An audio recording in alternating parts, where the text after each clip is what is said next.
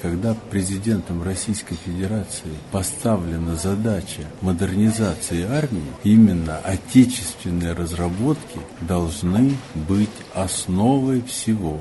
И если не будет организована конструктивная работа с очень высоким уровнем теоретических разработок, компьютерных технологий, экспериментальных технологий, ничего этого не будет.